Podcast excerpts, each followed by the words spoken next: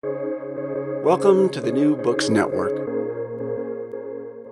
Hello, this is David Finegold, the president of Chatham University and your host for the Future of Higher Education podcast on the New Books Network.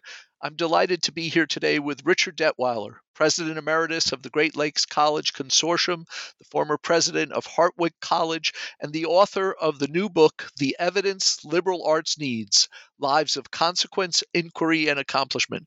Rick, great to have you on the podcast. Thank you, David. I'm delighted to uh, be here with you. Uh, could you start by telling us just a little bit about your own upbringing? Where, where, where did you grow up? Where did you go to school? Uh, I grew up in Southern California um, and uh, was the son of a uh, engineer. Uh, and uh, my my mom was not a college graduate, but I my upbringing was always the expectation was always that I would go to college, so that was never a, a question in my mind. Um, and uh, and so when it came to applying to colleges, uh, without much guidance at all from uh, from schools or counselors or m- teachers or anybody, I kind of looked around and uh, ended up applying to just a couple of schools, and I was most attracted to the school that had a was out right on the Pacific Ocean, overlooking the ocean. The school actually had its own beaches, and I thought, gee, that'd be kind of a neat place to go to school. So talk about a informed way of of of selecting a college. That was uh, that was the way I selected. And what happened as a result of that is I accidentally attended a liberal arts college. I really had no notion of uh, of uh, the idea of you know specialized training or or whatever. It was just oh, this is a, looks like a neat place to go to school. Um, and which it, one was it that you chose with its own beach? Yeah, it, at that time it was called California Western University on Point Loma in San Diego. Um, since that time, it's gone through a, a couple of mergers uh, and actually sold that campus to another college. So I have no, you know, strong sense of of, of connection to the physical place anymore. But I have been back once or twice to just uh, look at the view, which uh, continues to this day to be uh, to be quite uh, quite spectacular. Uh, Great. Well, since, since you've become an expert on the liberal arts, just uh, would love you to reflect a little on what was the experience of that education for you, and then what did you go on to do in the in the early stages of your career? Yeah, what was uh, there? There were two aspects of that experience. One of which I greatly appreciated at the time. Uh, the other, I developed an appreciation of uh, a bit longer term. Uh, the first was uh, the faculty member, actually two faculty members, who in effect uh, adopted me, and I don't mean that in quite the literal sense, but actually took a serious, real interest in me as an individual. I was a person who loved to learn but didn't love classwork. Um, I would go to the library to study and was most more as likely to pick, pick a random book off the shelves and read that as I was to do the assigned work. But both of these both of these professors apparently saw saw something in me and really took me on. One spent time, you know, talking with me, uh, thinking about what I was doing and what mattered, uh, and the other uh, basically made me his research assistant. So I began working very closely with him, and um, so in in those cases, it was really that engagement that they they really cared about me as a person uh, was interested in my development intellectually, but also uh, personally, what was going on uh, with my life and where I thought I was going. The, the other attribute that I did not appreciate at the time, but came to appreciate greatly as time went on, was uh, the, the the span of study, the subjects. I mean, I, I remember taking a a, a year long world history course, which I thought was just abysmal.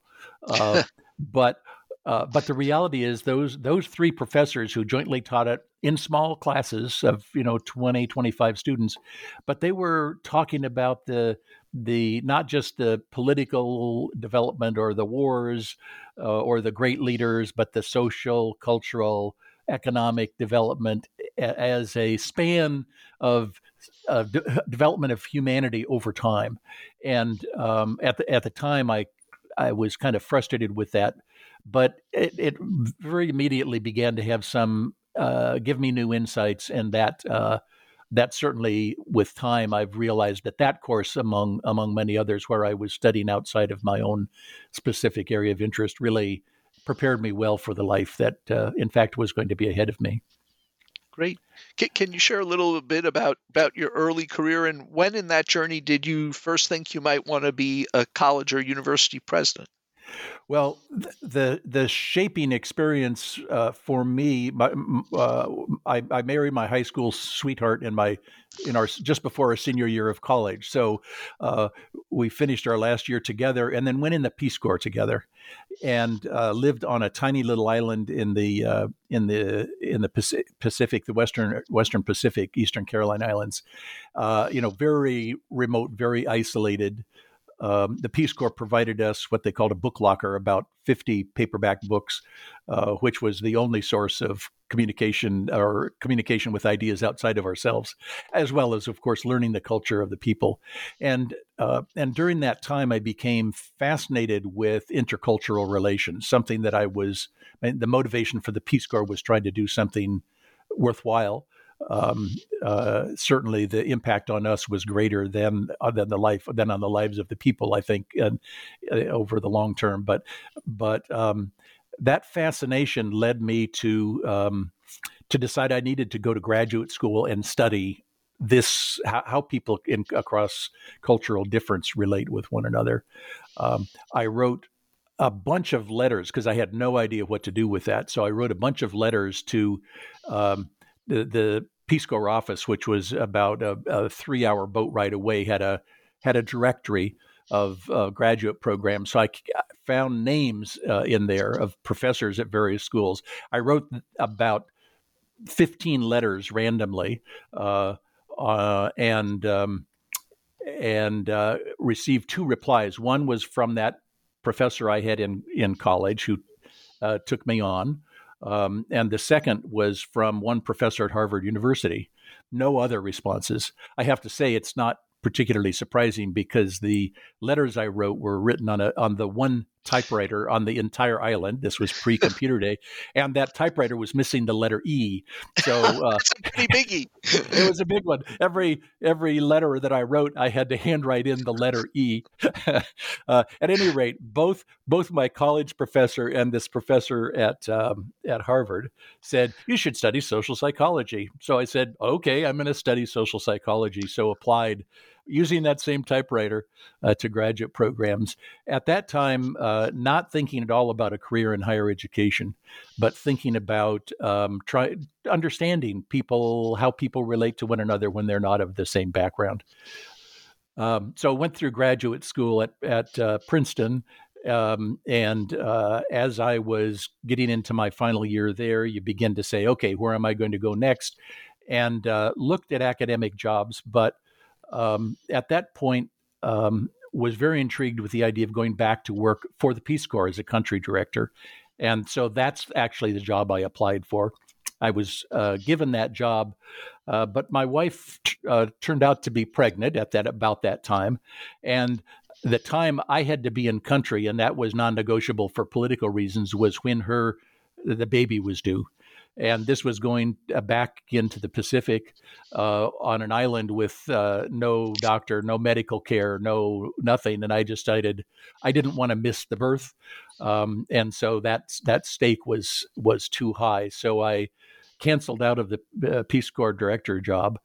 And um, about that time, one of my uh, uh, graduate school colleagues who had accepted a job um, at one university was also offered a job at Drew University in New Jersey. And he said, Well, I've already accepted another, I so I feel bound to that one, even though I would really love to come to Drew instead. But my friend uh, is uh, is now in the That's market. That's a nice friend too. exactly. So he handed them off to me, and we went and visited and uh, and hit it off, and they hired me. So that started a higher ed uh, a higher ed career. I taught. I, I was a professor for uh, for 19 years, but uh, but during that time there, about halfway through that time, I was there probably seven or eight years, uh, began to be intrigued uh, not just with the the process of teaching and learning, but how is it that a that a college or university works? And uh, a colleague there uh, of mine in in the psychology department and I began to do research on what it was that makes an institution work and be effective and where is the future taking us Um, and so we advocated and ended up uh, uh, convincing both the faculty and the, the president of the school and the board of trustees that every student should be given a, a, a computer. And this was a liberal arts college. This was in the days before uh, uh, there was a Macintosh or uh, Windows uh, ultimately came out, but this was the the ancient days of computing. Uh, but we were convincing and uh, and gave made the commitment to give every student a computer with the idea that it would be ed- useful educationally. Of course, that meant faculty had to be trained because faculty didn't have computers. Um, and so this got to be really complicated really quickly. And somebody needed to run that program. So they said, Rick, this was your idea. Why don't you run it? So I began running it, and that worked out well, and lots of excitement about that, and distinctiveness. Still a liberal arts college, but doing this techie thing. We were the first, second college in the in the nation to do that, and the first liberal arts college. Um, the other school being a, a technical school, and um, and so show, since I could do that, then I began giving being given other responsibilities, and ended up being a vice president for planning and strategy at at Drew. Um, and uh, and that's where I was going. And I was not at that point in time aspiring. In fact, I would have to say I never aspired to be a college president.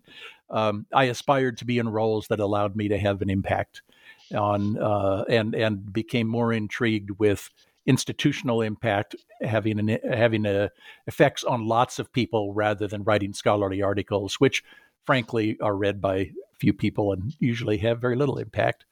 Uh, so I was uh, nominated for a couple of presidencies. One of those was Hartwick uh, College in upstate New York, and uh, and they were looking for somebody who would uh, bring the future to that college in in a rural upstate location. So that led to my my presidency uh, at Hartwick.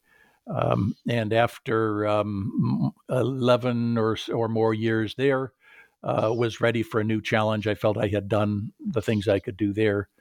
Uh, went to Washington D.C. Uh, with a think tank for about a year and a half, and then on to the to the Great Lakes Colleges Association, which is a consortium, a group of liberal arts colleges.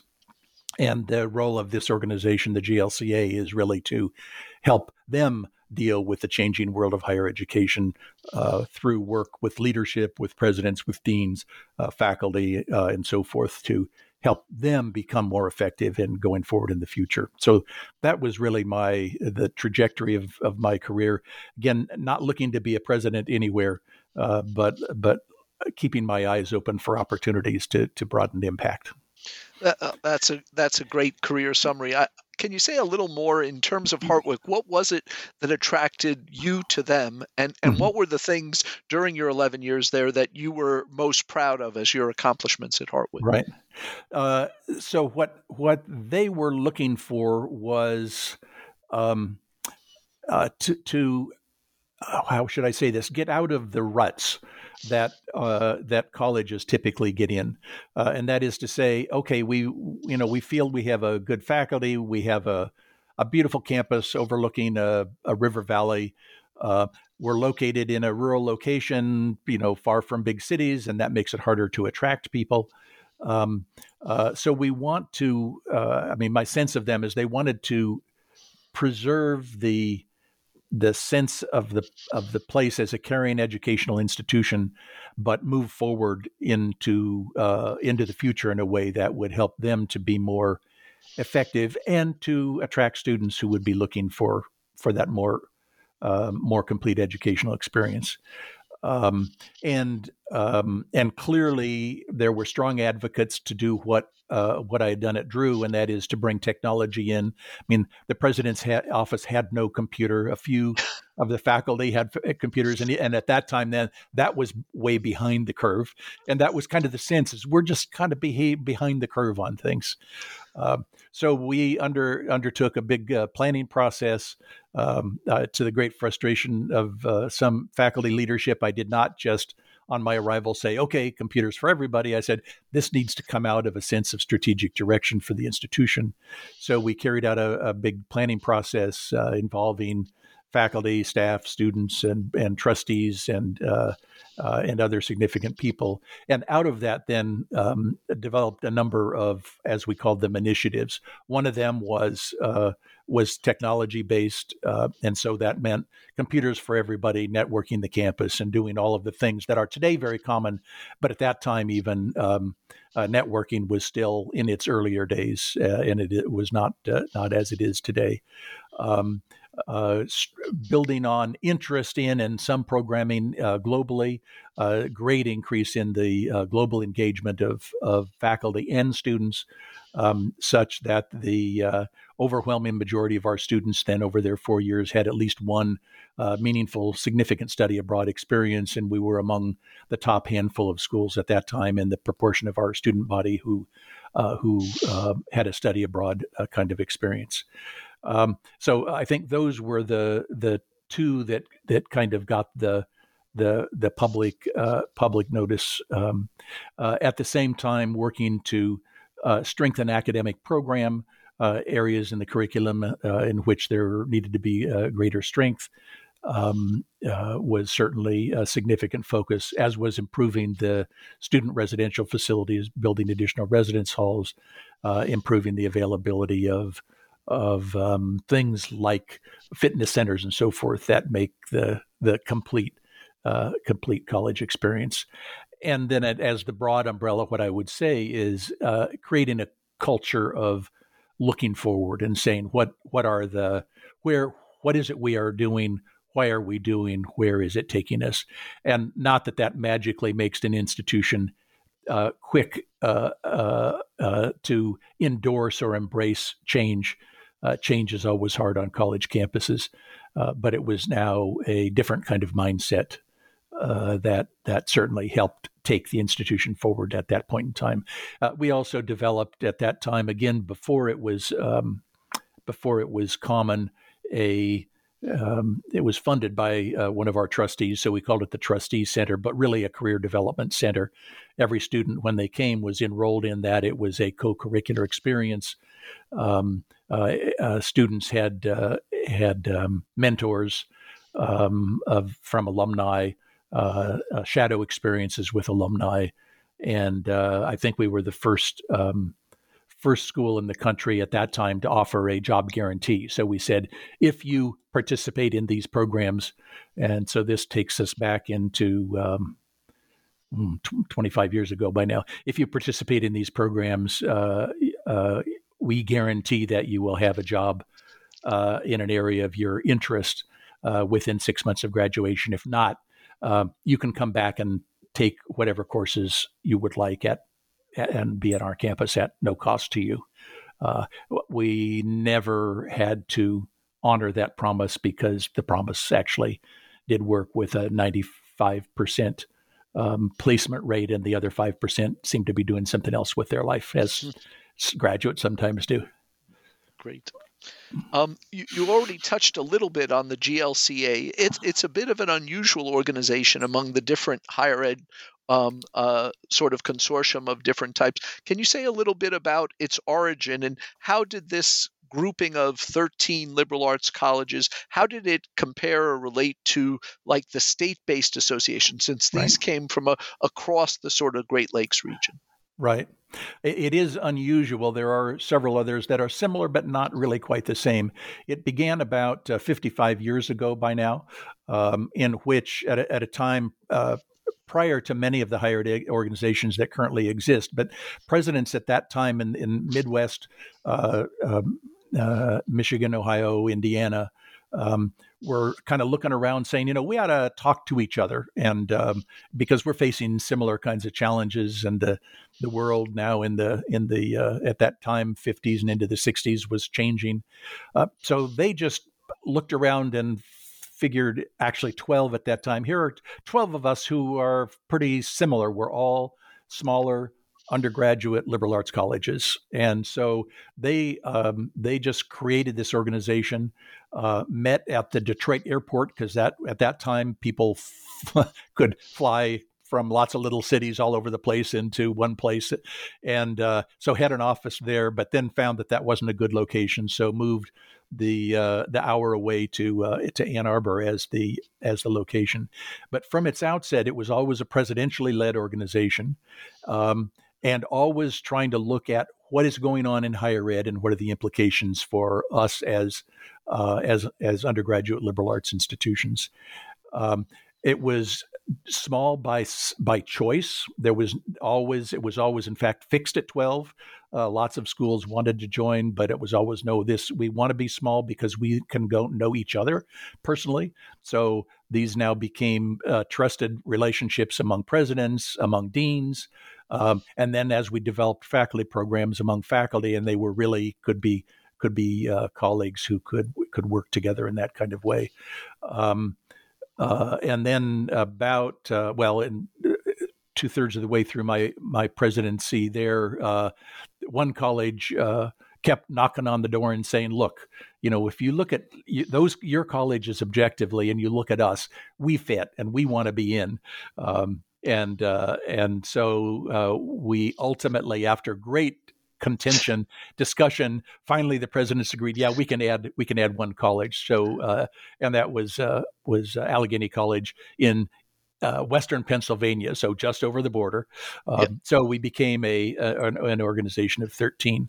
What distinguishes it from um, uh, other like the state organizations that exist is that it is, there is it is not a political advocacy it's not a policy organization everything is really focused on how can we strengthen education in the tradition of the liberal arts how can we make our programs more effective how can we by combining resources or uh, or interests can we do things better uh, than if we are always doing things alone. So, very programmatic, very strategic in its orientation. And uh, again, that was another opportunity when it came. Uh, came to me that I was not initially interested in. I did consortial work did not sound interesting to me, uh, but as uh, and I had heard of the GLCA but didn't really know anything about it. When I learned what it really was about, I thought, "Gee, this sounds exciting." I've moved from being a faculty member focused inward to a, uh, an, a college administrator looking at the the whole thing of my institution sounds like a pretty nice progression to be able to say let's let's look at a collective and see if we can't can't make a difference uh, on behalf of a of a larger group and have a, a greater impact that way. So uh, that that led to my uh, 16 or so years at the GLCA. And and how did you find the roles compared? Did that meet your expectations in terms of sort of the the what you found as the pros and cons versus being a university president, college uh, president? Uh, y- yes, there were th- there were th- several things that made it fun. Um, as you know well, well, I'll assume this is true. Uh, college presidencies are wonderful in many ways and frustrating in many in many ways. Um, you know, the the issues one deals with are not just the big issues, but all of the little issues that that you have to make uh, calls on or decisions about, or have your have your uh, finger in the middle of. Things don't always go where you want them to go. Um, and um, and that's it certainly was not the case that everything just went as I wanted it to go, uh, working in a in a consortial context. Um, but because the nature of the GLCA was to say, uh, let's be future directed, let's do things that are going to going to make a difference. Um, there was not the kind of um, resistance to change that happens within institutions where people ultimately always want to be understandably defending the thing that they care about, the thing that they're a specialist in. And so change can be very wrenching within an individual institution. You're talking about uh, people's lives and, and jobs and uh, areas that they have real passion about. Working in a collective, then, we weren't threatening any of our institutions. In fact, we were trying to take things forward. And where there were not ready colleagues within one institution, there were ready colleagues within another institution. So that that made it um, a f- much freer uh, environment in which to uh, to be thinking about the future without worrying about who who you might be, uh, whose interests you might be uh, violating. Um, the frustrating part, again, absolutely understandably, is a college president's first loyalty has to be absolutely to their own institution. Um, uh, they are consumed 24 hours a day, seven days a week with their own institution.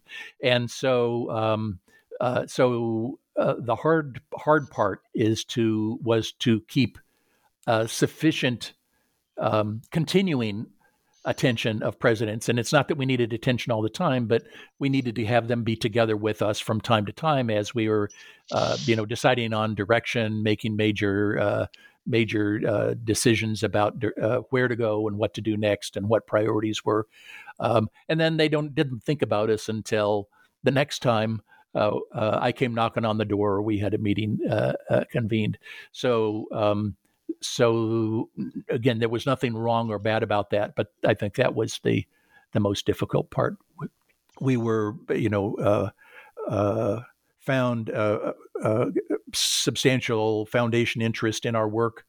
Um, and so we always had plenty of resources to support our programs. That was wonderful.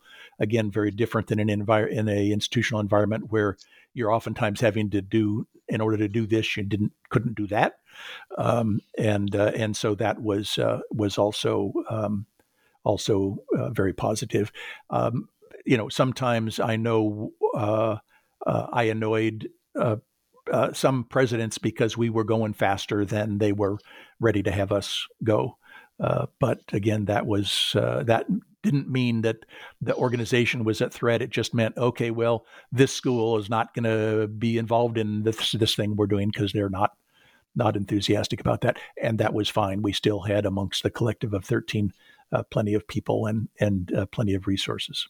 So it was really it was really uh, a really fun uh, a fun experience. Great staff, people within the organization who were very much on board, very effective in their day to day relationships with people on campus. And um, so there was a really strong sense of teamwork. Again, always forward looking. So a, a, really, a really, a really good, good experience for the members, institutions, for the staff, and ultimately then for me. Great. Uh, love to turn to your, your book now. So t- tell us the, the origins of it. What made you decide to wa- write the evidence the liberal arts needs, and how did you go about getting the project started? Um, the the beginning uh, was really the recurring challenge to liberal arts education, and that is uh, the myriad of people who say it's worthless, it doesn't do any good, you really need to get technical training. Um, and that was certainly that's I, have heard that from time to time over my uh, career in higher education. Uh, it was certainly being heard by our liberal arts colleges uh, in the GLCA, and and therefore that question was one: How do we think about or talk about the liberal arts in a way that will um, that will be convincing that what we do really is is worthwhile. So the and, and what schools are typically doing is is uh, advocating for themselves on why what they are doing at their institution makes a difference in the lives of their students. The question for us at the GLCA is could we make a bigger case that is a collective case? We're not just talking about the fact that uh, students at Chatham have a transforming experience and they live uh, in, uh, successful and meaningful lives. That's true. Um, and uh, but but could we make a broader case on behalf of what it is liberal arts education does? Um, so uh, so in our case, then uh, we began kind of asking that question, thinking about that, um, and uh, ultimately, then I uh, was able to um, get the support of two uh, two foundations. Um, the Teagle Foundation and the Spencer Foundation, who said that they were would be willing to fund a research project to try to understand better the liberal arts and its impact. Um, and that turned out, in some sense, to be the easy step. Uh, because then the next step is okay, we now have funding to research this question of the liberal arts and its impact. So, what is it? Um, and there are no shortage of books and articles and speeches on the liberal arts, um, which uh, define it, philosophers, uh, advocates. Um, but as I began to look into that, uh, things got went from uh, from complicated to just downright messy. Um, that is, we in liberal arts education, and here I had spent my entire life working in liberal arts education Uh, and I had talked to prospective students about why liberal arts matters. And so we all have our way of talking about it. But the fact is, um, you know, there while there are common themes there, there is no clear statement, no clear definition of what the liberal arts is. If you talk to humanities organizations, uh, and they were becoming increasingly uh, strong advocates at that time because of threats to their programs. They say, well, the liberal arts is the humanities, and they make that direct equivalence. Um, uh, AAC&U, um, uh, Association of American Colleges and Universities, was working on a definition at that time, uh, but it was not even the work they were doing then was not, in my mind, very operational. That is to say, it has to if it includes this then here are the kinds of outcomes that you can expect.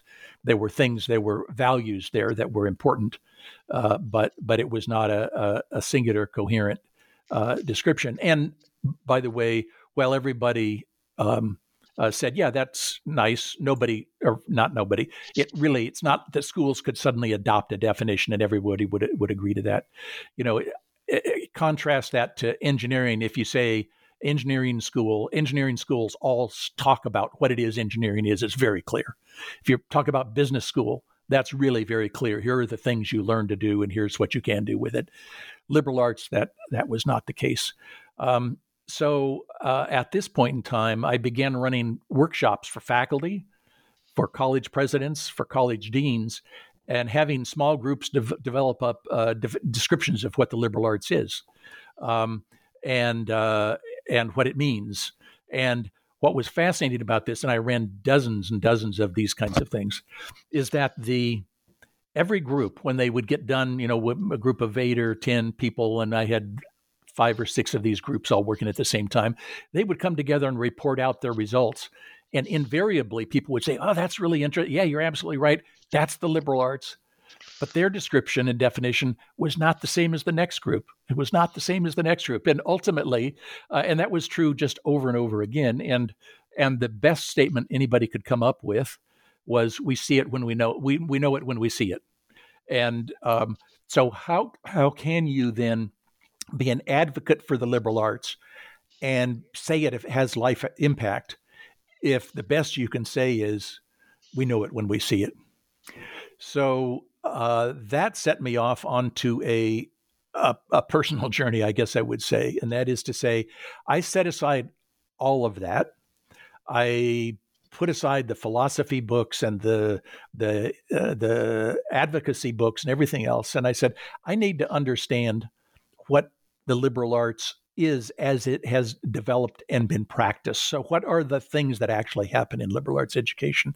And I began with a uh, uh, one of the first things I, I, realized, having read widely, is um, the the liberal arts. Um, um, I knew developed in Greece and Rome. That was obvious.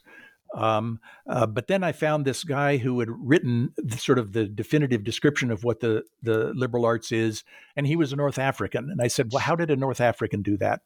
Um, and then it kind of disappeared for a period of time when the uh, uh, when Europe uh, fell apart into what is sometimes called the Dark Ages. Um, um, but then it came back again. So trying to understand what happened. So I went back and, and began focusing on the practices of liberal arts education. I don't read, you know, uh, ancient Greek uh, or Latin. Um, so I was needing to read uh, historians' descriptions, but I began to look at what, what, where did the practices of liberal arts education first begin? And traced it back to what is uncomfortable for liberal arts uh, educators today, and that is it was began to train by training warriors. Why did you, they need to train? Well, they need to do that do that in a collective kind of way. That was necessary to defend Greek city states. It made sense. Uh, I followed its development through uh, through ancient Greece, uh, and then with the uh, the fall of Greece into Rome, um, and began to identify attributes of liberal arts education that were consistent over that time. Uh, and I'll and, and, followed it through into uh, into the Islamic Golden Age, which turned out to be very critical, and back into Europe, ultimately to to North America, what became very clear to me, not quickly, but as I worked through this development, looking at educational practices, what was going on was two things. One is that the educational experience was the education was always happening in a happening in a educational context, some kind of community. Now it might have been one tutor with one or two students, but there was a real honest close relationship between that tutor and the students. Or it might be happening in a in a a group of people coming together. Um, but it always happened in this meaningful, real, authentic educational uh, context. The second thing, the second attribute is it always focused on the broadest span of knowledge as it was understood at that time. Uh, now, there at the time it, it had its its roots. There was not much span of knowledge. It was we need people to defend this city. As Greek Greece evolved, we need people who can now govern and lead this city. Uh, and we be, and began to understand more and more topics. There were areas of inquiry, which we, which we now call philosophy and so forth, and the arts. And so those were added. And over time, the subjects that were included also broadened. And the idea of that broadening of knowledge was if you're going to be prepared for the life that's ahead of you, you need to understand everything you can about the way the world and people work. And so that was the context, educational context, the educational content. And then the third attribute that was very clear was was the the purpose. Why are we doing this? And the purpose was always to serve the common good. Now, again, that's that is a uh, uh, that is not a term I invented uh, by any means, but the idea was you were educating people to be of benefit to society and to themselves. It, it, we distinguish oftentimes today between well, you need to have an education that the person can get a you know earn as much money as they can. That's the private good. That's the individual's good. Uh, we tend to have lost these days the idea that an education, although colleges still talk about should educate people civically for involvement and contribution to society. But what I learned in this history is that it always focused on the common good. Training a warrior at that time did increase the likelihood that the individual would survive. It also increased the likelihood that the society would would survive. Uh, as it grew into that democratic role and lead, leadership, then that contributed to the individual success. It contributed to society. Um, uh, and so forth. It, it um, with the um, uh, with the decline of Europe and the rise of uh, of Islam in the Islamic Golden Age, again long ago. But at that time, the growth of Islam it, it is it was and remains a religion. But the the first words of the Quran, uh, which are read, uh, was taken very seriously. And the idea was the one in, in Islam at, at that time and among many Muslims today, the way you get closer to God is to understand the world better. And it was not, uh, it was not uh, inflicting a religious view on every person. It was really reaching out to be inclusive of the broadest range of ideas possible. And during that time, then there was a huge explosion in knowledge as uh, as leaders of that time literally reached out as far as China and India. Uh, down as far south in Africa as they could go, as well as the classical re- classical work out of out of Europe, and brought as much knowledge together with Islamic and uh, and Jewish and uh, and Christian scholars all working together, and you know, uh, great advances in astronomy and math and medicine and the things we know about, and that ended up flowing back into Europe largely as the result of a uh, of a um, pope a man who became pope who was actually educated uh, strongly by that Islamic golden age in what was then Islamic uh, Spain. Uh, and he began the flow of this much broader knowledge back into Europe and liberal education then as it was reborn in Europe now didn't just include the the classical Greek uh, philosophers, but it now included that far broader range of knowledge that flowed back into Europe at that time.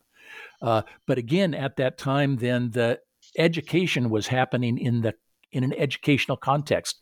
What were the first universities? They were places where people came from all over and lived together and worked together, and the professors lived there. Um, and so it was this, uh, what I ended up calling an authentic learning community in that in that kind of environment. And again, the knowledge span of knowledge uh, continued to explode. Ultimately, then with the with the people coming to North America, the, the, European settlers coming to North America, it was graduates of of Oxford and Cambridge who were in Boston who said, you know, we need to bring some of that here, and so they founded uh, the first uh, first institutions in North America per United States uh, at which they brought that same philosophy. Let's let's have these educational communities on the model of Cambridge and Oxford, and we'll study this large uh, span of knowledge at that time in order to make sure that we, the educated, remain in control. Uh, and it was not until after the American Revolution that the idea that this is good for everybody is important for everybody came along. So there was a fairly meandering report of of how I be, uh, began to understand the practices of liberal arts education yep. And its purpose as opposed to philosophy of education. And and so the the definition you settled on, looking at sort of those three core attributes of content, context, and and purpose, as opposed to I think the way the term is often used, which isn't necessarily so much about the philosophy, but to distinguish between institutions, liberal arts yes. colleges and yes. research universities. And so, yes. what's interesting in your approach is it allows you to look at to what extent do we find those three attributes in large research universities and in liberal arts colleges. That's right. Traditionally, excuse me. Um, so I'm curious as you as you think about that way of looking at it, and you look at liberal arts colleges as as is sort of used in the vernacular how relevant do you see that distinction still today? Many of those liberal arts colleges like a chatham actually have a high percentage of their students in pre-professional programs. You know yes. they, have added graduate programs they they've moved in that way. And so tell me how you think about the liberal arts experience in an institution that at least was originally founded to do it versus an experience within a much larger institution that has many other missions. Right, that's right, and and that was, um, you know, I I um, at the outset thought that if what I try to do is just defend liberal arts colleges, then most people are not going to pay much attention or be much interested because there's been lots of tr- attempts to defend. What I needed to defend were the were the practices of liberal arts education, and so in in developing up the the the ways in which the content and the context of education is defined, ended up uh, defining very specific practices. So then, then that allowed me to say, well, it doesn't matter what the institution is; those practices might exist, and um, it also could be the case that an institution that claimed it was liberal arts does not do much of those things anymore or now, um, in which case they can claim that they're liberal arts, but they are not really. What I found in, and again, looking at these very specific liberal arts practices, you know, the the the the span of study, the nature of the pedagogy, the degree to which there's an authentic educational community, and others there, in ways that are very specific. Um, uh, could those do those exist at any kind of institution? And the exams and the answer is yes, they can exist at any institution. Um, so uh, so it's not per se a, a defense of liberal arts colleges, but ultimately late in the analyses when I said, okay, where are you most likely to find these experiences? You're most likely to find, in fact, twice as likely to find those experiences at a small um, uh, liberal arts committed institution as you are at another type of institution. So now, uh, I mean, I have three children. Uh, two went to liberal arts colleges. One went to an R1. Um, now, uh, when my my oldest, who went to Stanford, uh, went there, um, which was of course very exciting for her and exciting for us as parents. But I also remember talking to her and saying, you know, um, uh, develop a relationship with a professor. So, some class you take, um, that professor probably has at least a one hour office hour sometime. Uh, and if you walk in that professor's office with a question from their lecture or read an article they wrote and walk in the door and talk with them, I'll bet that professor would be delighted to talk to you. And so she did that. And she found that strong mentoring relationship, a first name relationship with that professor, which most students in R1s do not have. She needed to take the initiative. She did. Uh, she had a happy experience with that. Not every student would, but that experience was there. And she found ways to have a, what by my way of defining the liberal arts, um, uh, a liberal arts experience there. Now, my other uh, two kids who went to liberal arts colleges, they didn't have to try to do that that happened automatically. Uh, they were automatically involved in campus activities. The professors knew them by their first names. Uh, professors talked with them about, hey, you know, how's it going? Not just about class, but about other things. Um, uh, they needed to take a, you know, some kind of uh, span of study uh, because that was required. So they got it automatically my other child got it because she took the initiative and and that's really how i would characterize it if a person knows enough to know what to look for, they can probably find it at most any institution. But A, they're going to have to work to make it to make it happen, and B, they're most of them are not going to know what to, to look for. So they lose the opportunity for the life impact that happens not to every student who goes to a liberal arts oriented institution, but that happens to the overwhelming majority. So that's where the distinction became important. Yeah. No, that's great. And of course, not every in, child going to them has a parent who's spent his their whole life focusing on the liberal arts and the attributes and knowing what to look for. No, that's I, absolutely right. Yeah, I, I lost that battle with with our two kids who went to Harvard and Yale, and you know I used to describe them as you know they're like wonderful candy stores. You can make yes. of it what you want. If you yes. wanted, you could probably fake a student for four years, get them through as you, long as you turned up to take their exams, exactly. and they could do fine. Or right. you you you can can really dig in and get to know the faculty. That's right. Um, yep. So, so having taken that broader definition, though, you created a real research challenge. So you'd spent several years figuring out, okay, this is what we mean by the liberal arts. But yes. then you you did a really extensive data gathering. So over a, a thousand interviews of yes. students across all of these types of institutions. So how did you go about developing a sample that would be representative and where you would get that many people to talk to you and and to ad- actually gather the data? Yes. So um, uh, developing up the questions, how so how do you, in research terms, operationalize these ideas, uh, was a, uh, a work of more than a year all by itself. So um, you know, non-vocational study that one turns out to be pretty simple. Uh, but what do you mean when you say authentic community? Uh, so how do you define that? So uh, for that process, I I convene groups of uh, college leaders and of faculty and had them work on these. What does it mean to have engaging pedagogy? Um, uh, what does it mean to develop larger perspectives in students? So, came up with a set of questions about each of three kinds of educational context: engaging pedagogy, development of larger perspectives, and having being in an authentic educational community, and three aspects of the educational content: non-vocational, a broader span of study, and the development of intellectual skills. So came up with specific behavioral questions. So these were not opinions, but when you were in college, um, did you take more than half of your courses outside of your major area of study? Did your professor? How many of your professors knew you by your first name, um, etc. So, so those are the kinds of questions that that we developed. Um, and uh, by the way, then the other set of questions had to do with the uh, uh, the common good outcomes. So, what outcomes do we need to look at? For this, I analyzed the mission statements of over 200 uh, liberal arts colleges and identified six life common good life outcomes: leadership, what I called altruism, that's d- involvement in community, uh, continued learning, being interested in continued learning, being culturally involved, uh, living a fulfilled life, and personal success, income, position and those things. So ended up with very specific behavioral questions about all of these. Um, and then the question was, how do we find that sample that you asked about? So we did two things.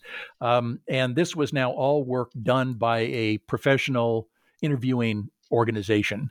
Uh, this turned out to be a task that was beyond the scope of a social scientist, which I am, of, of an individual social scientist. It, it, took skill. So this is a organization that is very experienced in both developing these kinds of questions, pilot testing them, and then uh, and then uh, going forward with those. So our, we created the sample of a, of over a thousand uh, in two ways. One is by um, uh, they they then had access to these um, national sampling organizations that uh, that could create a nationally representative sample of graduates of all kinds of institutions. The dilemma with that was that uh, the problem with that is that um, uh, today only about 5% of people are graduates of liberal arts colleges. So if we didn't end up with, if we ended up only with 50 people in this thousand person sample, yep we we risked not really understanding that. So to that sample, we were given the access to the complete graduating uh, alumni group, uh, alumni of of a dozen liberal arts colleges. So we had over thirty thousand names of liberal arts college graduates, from which we randomly selected names. Um, and those were then interviewed by uh, professional uh, by professional interviewers, who it turned out. I mean, there were questions like, how much do you earn? Which I thought nobody's going to answer that question. But it turns out when you're a professional interviewer and you put it at the right place in a relationship oriented, nearly hour long interview, people do answer that question. So they did. Um, and by the way, I, I left out of this the fact that we didn't want to just look at what happens when you graduate, but at life impact. So these people were ranged in age from 25 years old to 65 years old. And so we got graduates of all kinds of institutions uh, uh, randomly selected in two different ways, with the second way meaning to bolster the number of liberal arts graduates, um, and then use professional interviewers to carry out these, this questioning, and uh, and got a, a massive uh, data set. And again, all of the questions were about their behavior. It, there was never a question, you know, did you do, do you think it made a difference the, that you went to this college or that college? That was not the question. It is, you know, did uh, uh, did professors know you by your first name? Uh, uh, were you involved? Uh, what kind of campus activities were you involved in? Those are very specific things. You know, um, uh, how for you know how often do you vote for outcomes? how much money do you make? What is your position if you work in an organization? So, and then the question became a statistical analytical question: Is there any relationship between the the experiences they had while they were in college and these big categories of life outcome. Well, and just to tell you one other thing that could could help with getting them to answer that. My wife's first job when we moved from England to the States was to work for Rand in their survey research group and because she had a posh English accent, they found oh. that American doctors, because she was doing the AMA's annual survey, were more willing to tell her their earnings than any American phone How interviewers. Funny. Oh, that is great. I love it. so, so if you do a sequel, you know, you may want to some British. So, so I'm curious with having done all this great work to pull this together, and thankfully for us liberal arts university pre- presidents founding a lot of significant, very significant relationships. Yeah. What were the findings that most surprised you, both in terms of those things that were really highly predictive of the successful outcomes, and those things that didn't turn out to be very significant? Yeah, I think I would say that I was relieved. I mean, since we had foundation funding for this project, I knew that if it didn't come out well, I couldn't just bury it. There was accountability to uh, to those foundations. So I was greatly relieved when there were things actually that that came out. What I would say overall, that the most surprising overall comment is that the educational context was more consistently powerful in creating important life outcomes than was the literal content of study. Um, and so, this educational community, meaningful engagement with other people, uh, exchange of thinking with students and uh, who bring different life experiences, uh, talking uh, not just in class but outside of class, because you have those kinds of relationships about issues of significance to humanity um, uh, experiencing um, uh, engaging pedagogy that you can do in small classes where there's lots of discussion, give and take, uh, intellectual exchange. That about they th- those were those um, educational context attributes accounted for about two thirds of the important life outcomes. Those people were more likely to be leaders, to be more likely to be successful, to be community involved, to report living a fulfilled life, and so forth. It's not that the content didn't matter. About one third of the effects could be traced to the content of study, um, especially to the to the span of study, studying broadly outside of one's uh, major area of, of study. Uh, uh, being non-vocational in study, so not not being an undergraduate major in a in you know in in business or or um, uh, and so forth. Uh, um, um, and develop writing papers more frequently, doing those things. So that was about the content was about one third of the time.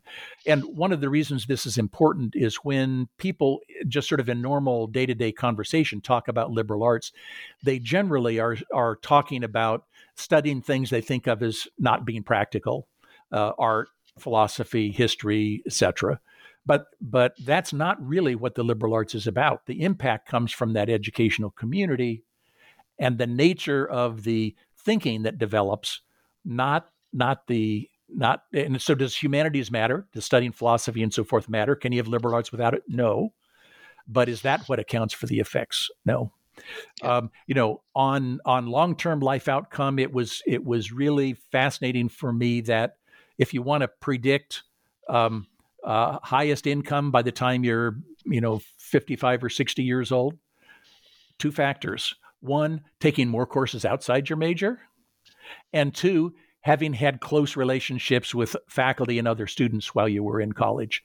Those are the predictors of people who are more likely to be leaders of their organizations, presidents, or whatever CEOs are more likely to earn uh, to have higher higher paychecks. And that was especially true. That was even more true. That was true for over overall, but for people who came from low socioeconomic families. So those students who who came from families that were lower in income, that was you know uh, m- multiple times even more important for them as it was for um, uh, for people in general.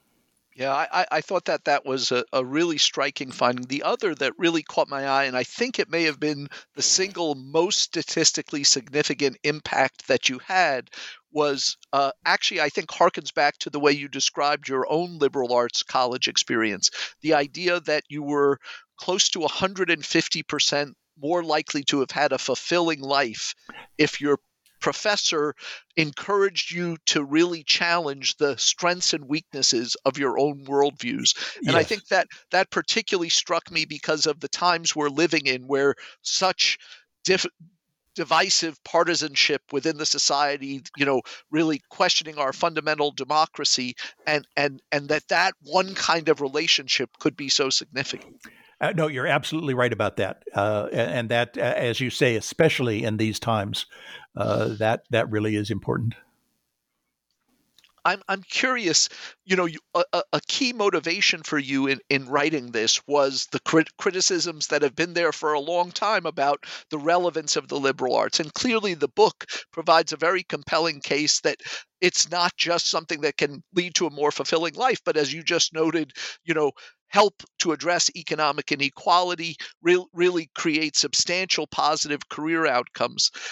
Given all of this, um, what do you think historically liberal arts institutions can do to address the the bad perceived name of it? Is is it still useful to use the term liberal arts? Can we get every American family to read your book, or how, how do we turn the findings into something that you know we're all facing enrollment challenges, right? How do we leverage this to best yeah. effect? Yeah, I I I actually think uh, two things. I mean, I, I, I, see the value uh, of the book in multiple ways. As you said, if we could get parents and prospective students to read it, uh, which uh, I don't anticipate will happen, I tried to thread the needle and have it be readable or have portions of it be readable uh, to most anyone. Uh, so I do think there is a way for institutions to look at themselves. I mean, you you meant in in talking about Chatham. Well, Chatham now has graduate and professional programs. Does that mean you're not liberal arts anymore? Well, actually, there's there are indicators that you could now look at internally and assess yourself. Are these things still true of us?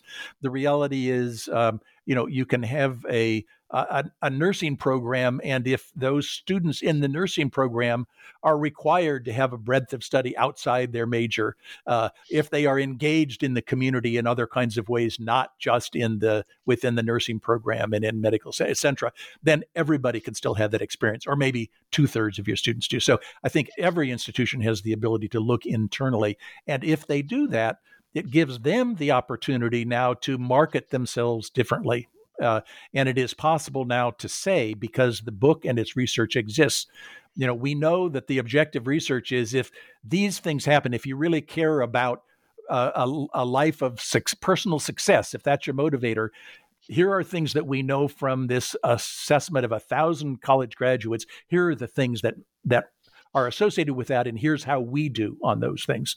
If you're interested in uh, in being living a fulfilled life, well, here are the things that are related to that, and here's how we do.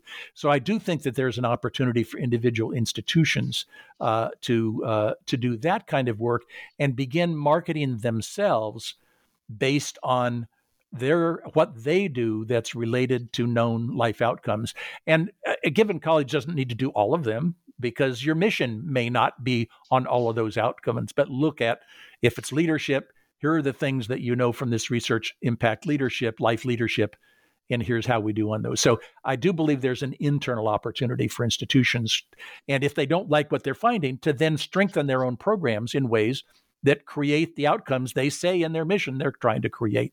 So that's that's one dimension. Look at strengthening and then marketing of an individual institution. I also aspire, uh, and I haven't yet figured out how to make this happen, but to have schools begin collectively to talk about liberal arts using similar concepts and terms. So move away from the from the rhetoric and and be able to to talk about again in my way of framing it content context and and uh, and um, and purpose, purpose. Um, and it doesn't need to use those three terms. Those aren't very sexy marketing terms, but to be talking about those things. And if institutions collectively began to focus on the nature of the educational experience and how that relates to life outcome, and you know, and step away from the the um, uh, the uh, argument about gee, it's you know uh, the amenities one has on campus, or the the all, all of the kinds of ways uh, institutions try to differentiate themselves, and now feature their strengths in the content, context, and purpose, and and if liberal arts based institutions began to do that, and the public would begin to hear that, they would begin to both, I think, respond better to liberal arts colleges and begin to change the way they thought about college choice and you know and and um uh, and uh, to when it comes to recruiting students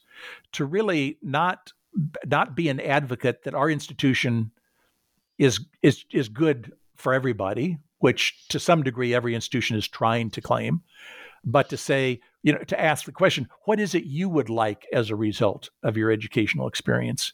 And uh, and you know is it is it personal success? Well, yeah, students do care about that, but the research indicates that's not the whole story. Um, yeah, they want a job, and mom and dad want them to have a job. Yeah, they want to earn some money, but that there's more to life. They want to be constructively involved in society. Um, they want to live with a sense of purpose and fulfillment. And so, reach to the student side and ask the question what is it you're seeking in your college experience? That college is not a goal, is not an outcome, is not an end choice it's a bridge to a future.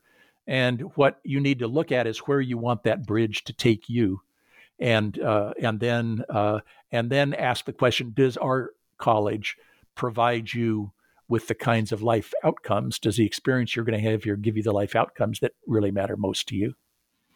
Well, Rick, I think that's a, a perfect note to end on. Thank you so much for taking the time to speak with me. I hope that the book has just those individual institution and collective impacts that that that you're you're hoping for and and really appreciate you the huge effort that went into putting all that evidence together Thank you, David. It's been a delight to talk with you. I, I very much appreciate your interest and uh, the opportunity to, to have this conversation.